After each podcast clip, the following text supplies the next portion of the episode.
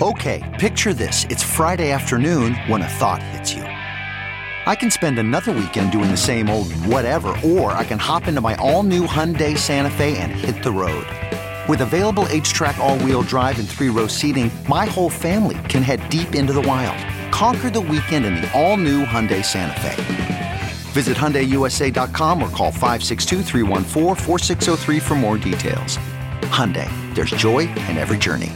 CarMax is putting peace of mind back in car shopping by putting you in the driver's seat to find a ride that's right for you. Because at CarMax, we believe you shouldn't just settle for a car, you should love your car. That's why every car we sell is CarMax certified quality so you can be sure with upfront pricing that's the same for every customer. So don't settle. Find love at first drive and start shopping now at CarMax.com.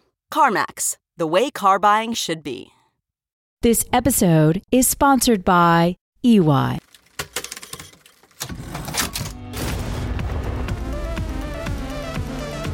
Money is changing, both in form and function. Money Reimagined is about the changing nature of money, digital currencies, and various topics related to finance, blockchain technology, artificial intelligence, and more. Michael Casey and Sheila Warren walk us through the dynamic and evolving nature of the global economy and the implications for businesses, governments, and individuals as they must adapt to new payment methods and technologies. Welcome to Money Reimagined. Hello and welcome to Money Reimagined. I'm Michael Casey and I am joined, as I usually am, by uh, my co host, Sheila Warren. Uh, we come to you, uh, as always, on the CD Podcast Network, the Coindesk Podcast Network, and you can find us there or wherever you get your podcasts. And uh, as always, we'd really love to hear from you. So tell us what you think of this particular recording or any of our previous episodes. And you can do so by emailing podcasts at coindesk.com with the subject line Money Reimagined. Now, Sheila, I mean, uh, the, the, the news flow, and Coindesk is a news organization, so we have a duty to to keep up with the news is once again kind of dominated with the regulatory conversation. I think, though, that you and I are probably feeling a little bit of regulation burnout. So I'm more excited about getting to that Snoop Dogg clip that yes. we're going to play in it. That's going to be much more fun. But perfunctory, let's get some of this news out of the way. Obviously, the, the big lawsuits that's dominating the, the conversation, the Coinbase uh, one in particular, but of course also against Binance. And towards the end of the week and then the weekend, a, a lot of focus on the impact that it has had on the 13 separate tokens that were named in the lawsuit against Coinbase. Some some really important ones in there, Solana and, and Polygon and, and Algorand, um, you know, being identified as essentially unregistered securities. And and that creating sort of like a lot of angst and Sheila, one interesting development today, at least, um, is that uh, Ripple was allowed to admit into court the results of, of an inquiry into some emails that were shared at the SEC. This is in its lawsuit, the SEC's lawsuit against uh, Ripple, which has been going on for three years now.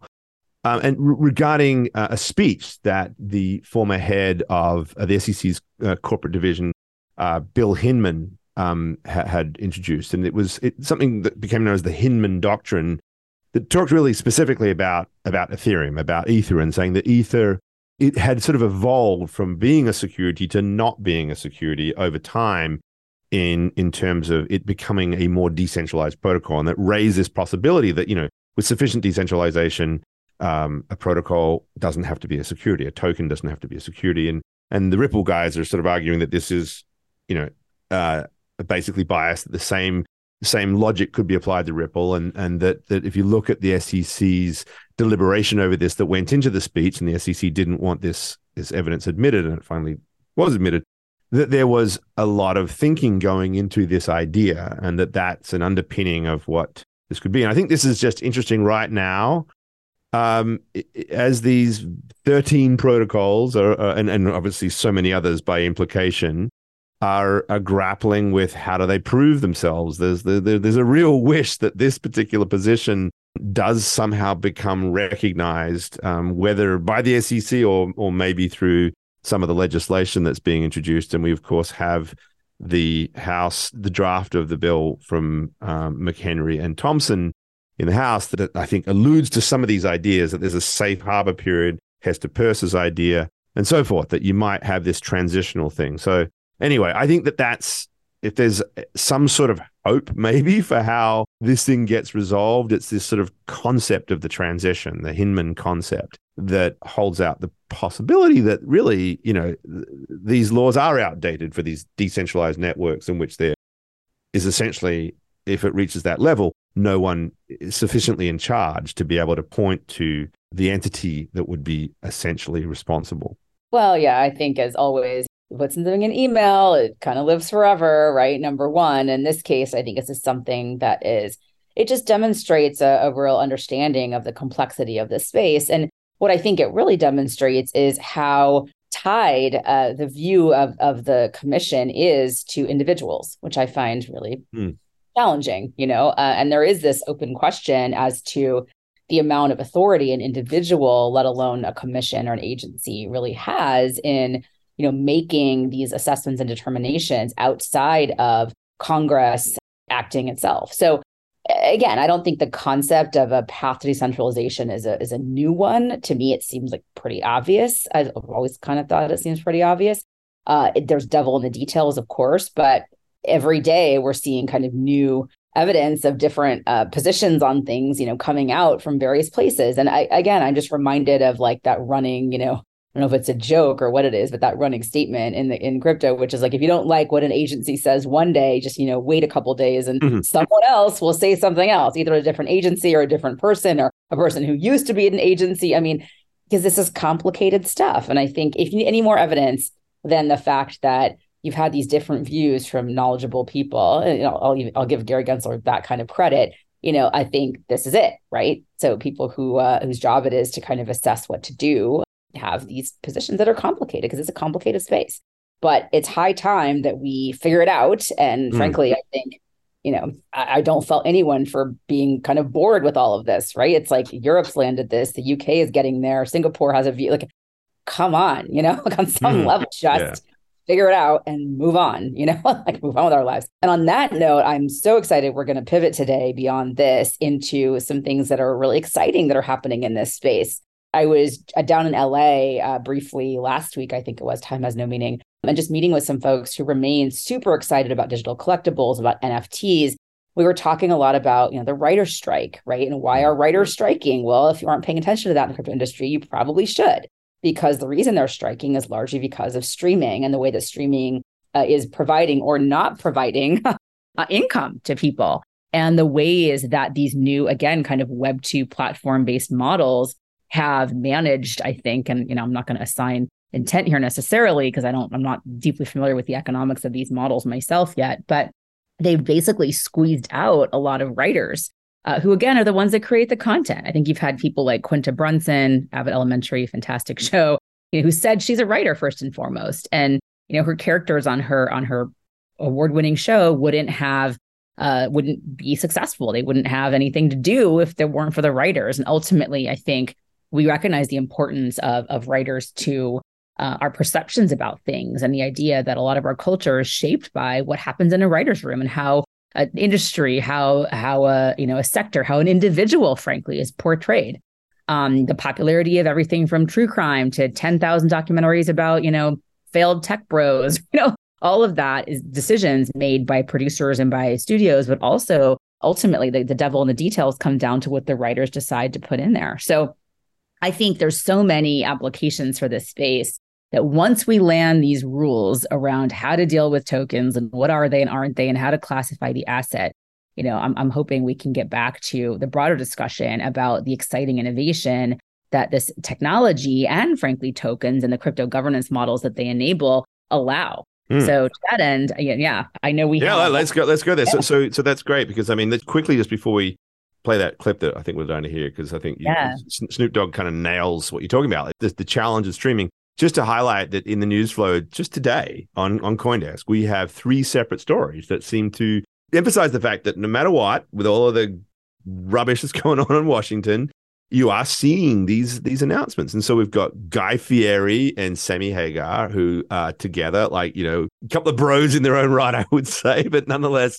launching their Web3 tequila loyalty program You've got Fewocious, the uh, the the artist, the young, uh, really exciting uh, NFT artist who's now teamed up with uh, Adidas, Adidas, to release NFTs that are connected to physical sneakers.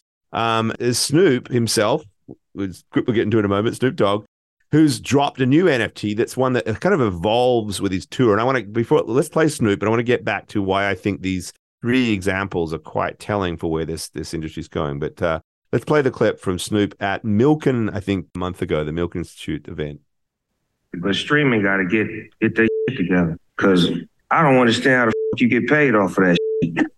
Like, I mean, can somebody explain to me how you can get a billion streams and not get a million dollars? Like, that shit don't make sense to me. Like, I don't know who the fuck running the streaming industry, if you in here or not, but you need to give us some information on how to fuck to track this money down. Because one plus one ain't adding up to two. That don't add up. And I have to say it because that's the main gripe with a lot of us artists is that we do major numbers with streams and this, shit, but it don't add up to the money. Like, what the is the money? When I first came out, my records would sell based off of physical. If you sold a million copies, that means if nine ninety nine, nine million dollars, you get this percentage. That's what it is. So if I sell how many streams, how much money do I get? It's not being translated and, and it's not working for the artist right now. And I just want to speak to that in yeah, the no, music industry. Talk. Like that's up. Right. And uh, Snoop nails it as always. Yeah. yeah. Uh, apologies for all the bleeps. It's gonna. I think you can get through it all. Our producer for all that. I mean, uh, you know, the the look, the, the, prophet of our time. Okay. I mean, he just basically mm-hmm. nails it. And he what nailed it. Utterly nailed it. Let's send to creators. Sometimes you just have to boil down to that simple point. Like, yeah. where is the money? Look, you know, it don't add up. You know, literally, where's the money? Yeah, because it's somewhere. It's somewhere. Yeah but but you know it, it really is a, a, core problem. I think you know you mentioned the, the writers strike. I mean a lot of this speaks to this. And i, I know you know we know people because you know, coindesk gets involved in our own productions. We have some some documentary things that we've worked on. And the struggle right now of trying to get streaming platforms to fund these things.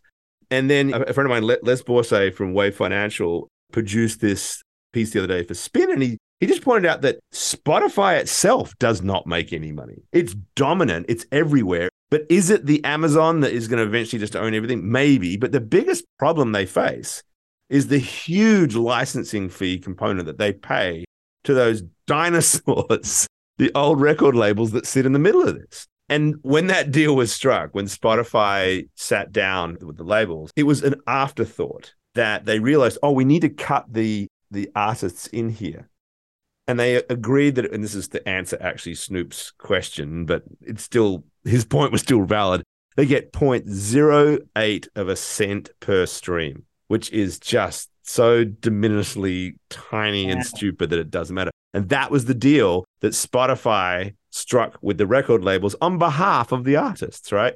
So in this environment where there is there is less money to go around, where there are these artists working and building and our the content that we consume is just so fundamental to what the digital economy is there is such a breakdown that it, feels as if this is the moment for these alternative operations and the other yeah. thing that i think is significant about those three examples and, and and by the way a lot more that we're seeing right now is that finally i think the world is waking up to the idea that nfts are not just these speculative vehicles to bet on you know, whether it's a Bored Ape PFP or whether it's actually some piece of art like a Beeple, like it, there is this functionality, there's this utility to NFTs that it unlocks content because each of those guys, you know, there's special deals around Guy Fieri's tequila, and there's like a there's a physical sneaker attached to Fewocious things, and then there's this actual evolution of the NFT with Snoop Dogg's tour that's there. So this idea that the experience, the content, the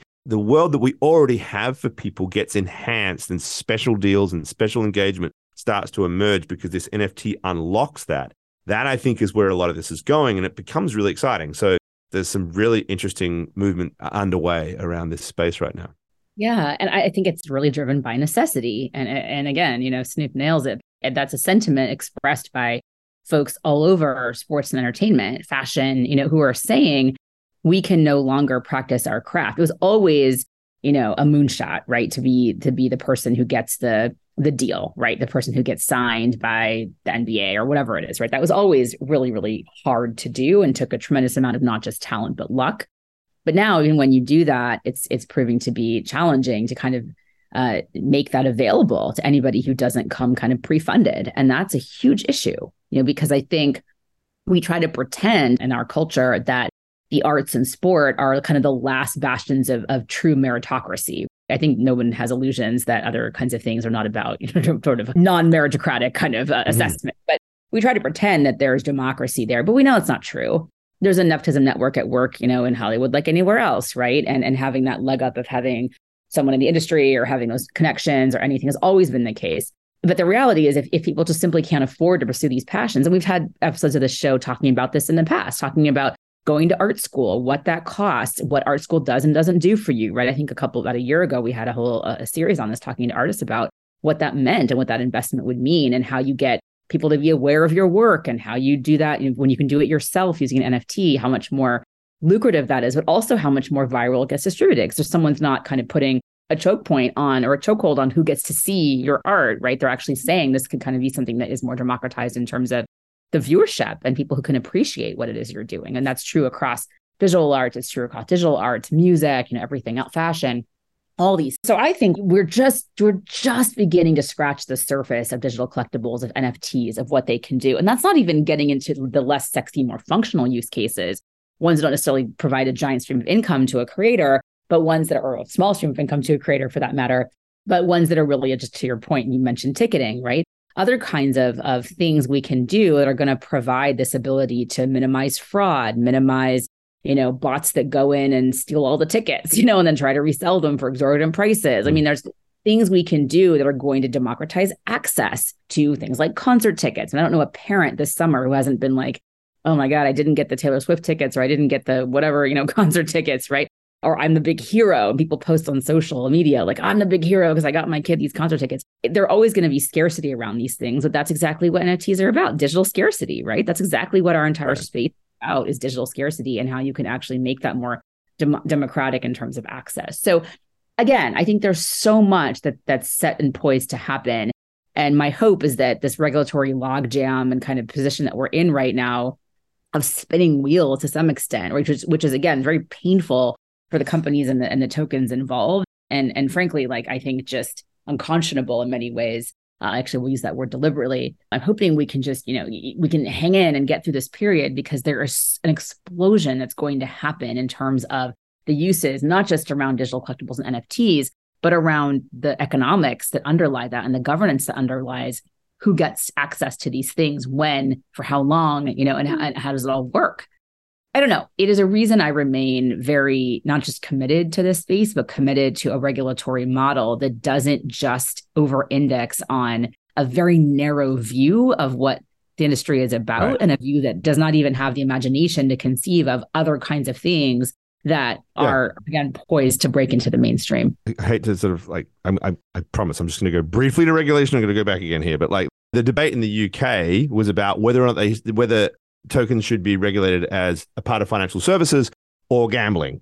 Or, or how about neither? you know, wouldn't, wouldn't, wouldn't there be a world in which we could uh, look at these as, as products, as, as part of this broader experience that a consumer has?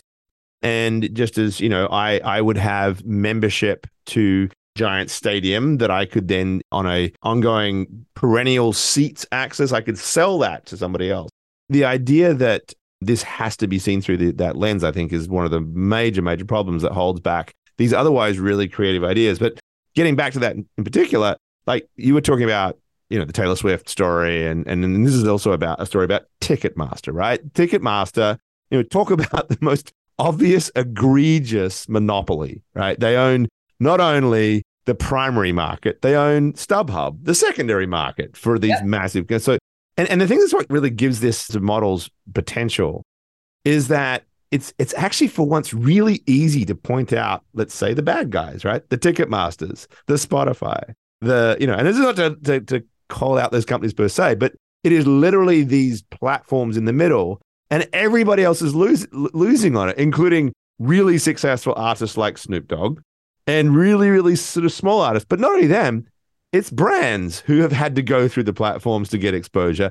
You know, it's everybody. And so there is this true kind of core value proposition and also true rebelliousness of what crypto is about that I think comes to the fore in a very clear way here. And that is this disintermediation of these middle of these middlemen, of these players. It's an easy story to tell, which I which I like.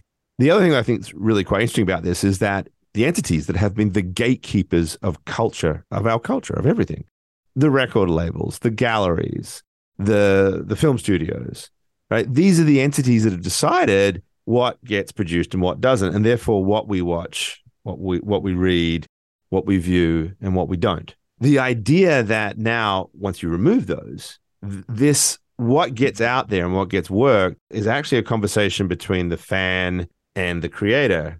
I think has the potential to just be sort of radically transformative about what culture itself is. So we we were actually, you know, CoinDesk has entered into a, a contract with Stick Figure Productions to produce a, um, a series of, of, of videos, uh, kind of documentary style videos on this concept. The the under the name Gatecrasher, which I've always liked. I think it's a great way to describe crashing through these gatekeepers to create something new. But there's this really interesting idea that we're breaking or breaking down these arbiters of culture.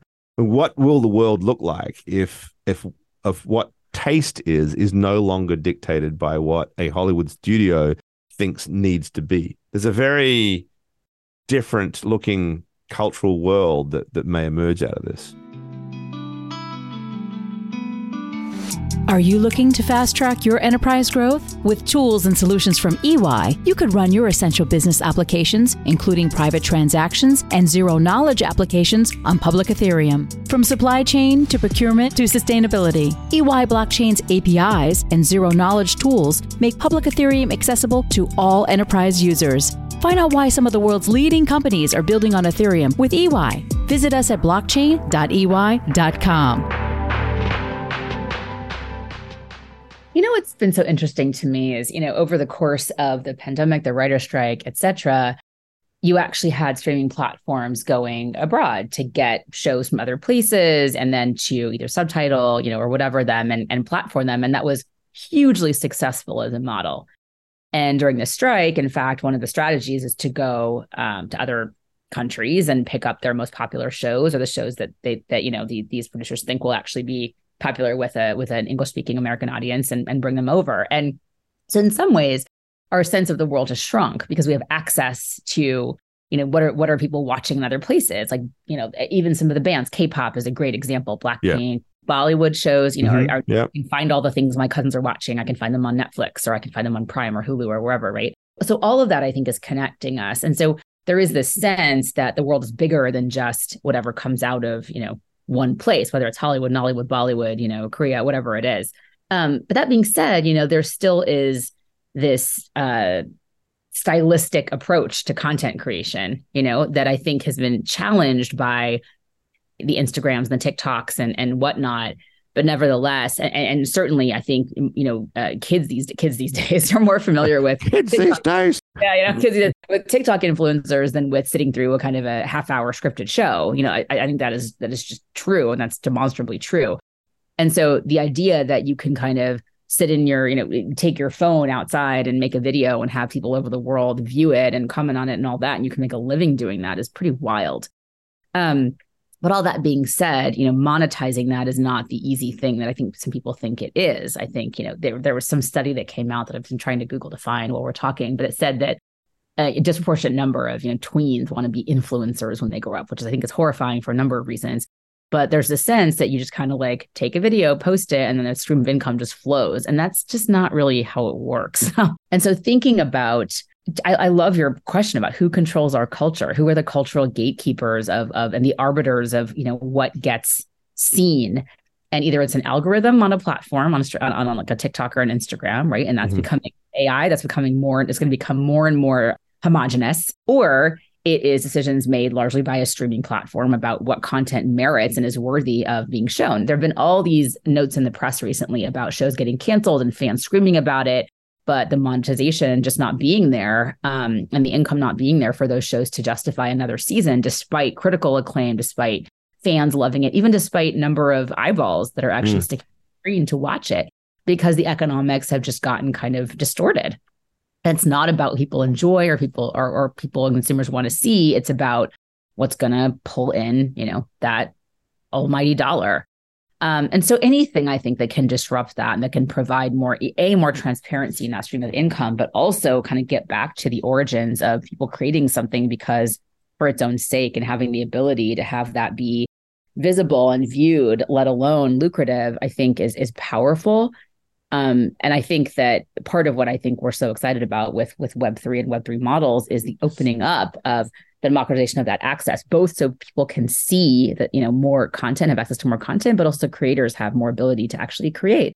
And right. you know, to just Snoop's note, like he's doing the same thing he's been doing for you know 30 years, but the economics are really different now than they used to be, and he hasn't really changed. You know, he certainly got diehard fans from the 90s. I can tell you that much. You know, but it's that it's just not it, it's become almost impossible to kind of make a make well i don't want to say a living because certainly he's doing just fine but the economics are really really different and that's just going to be a deterrent for more and more folks to kind of engage in that kind of activity which ultimately is what drives us forward as a society yeah absolutely so i think that one thing that's going to be important here is is also still going to have to be creativity on the behalf of these artists to to think through their business model. so, like, I don't think the solution is going to be, hey, you know, Snoop, um, now you can charge everybody for each song because you've got an NFT attached to each stream, right? It's it. The, the more interesting aspect of this is like thinking through what is the relationship between the artist and the fan, and and how might that actually sometimes be two way? Like, is there a creative element to it? Are fans able to contribute ideas or their own stems or you know whatever? And into the mix of all this as well comes AI which is, you know, along with, in fact, probably even more so, the kind of, I don't even say democratization, but the disintermediation again that NFTs are bringing. This idea that there is this automated tool to produce music, and obviously under quite controversial circumstances, literally to take the voice and sounds of of of yeah. one artist and replicate them. Right? We've seen this with those Drake songs and so many of these things now. Right? All of that's going to have to get litigated and dealt with but but more i think to the point is that like the means of production just becoming cheaper and cheaper at the same time that there's new mechanisms for how you engage with people and so i was i, I was thinking about this today because i was thinking about like okay like how were minstrels paid back in the day right oh. they didn't the minstrels yeah. didn't they didn't sell records you know, they didn't probably put on live shows. They were paid by the king to walk around and entertain them thankfully we're not in that world anymore where it's just again that the ultimate gatekeeper right is this is the lord yeah. The lord. But at the same time the idea that there's you know, different ways in which you're paid for a service and maybe this is a more democratic monarch. It's the it's the sovereign people who are paying you to entertain them in unique and interesting ways because you can slice and dice what a exclusive you know cameo from Snoop now is versus that. And like do I have a piece of that through the NFT royalties structure and everything else?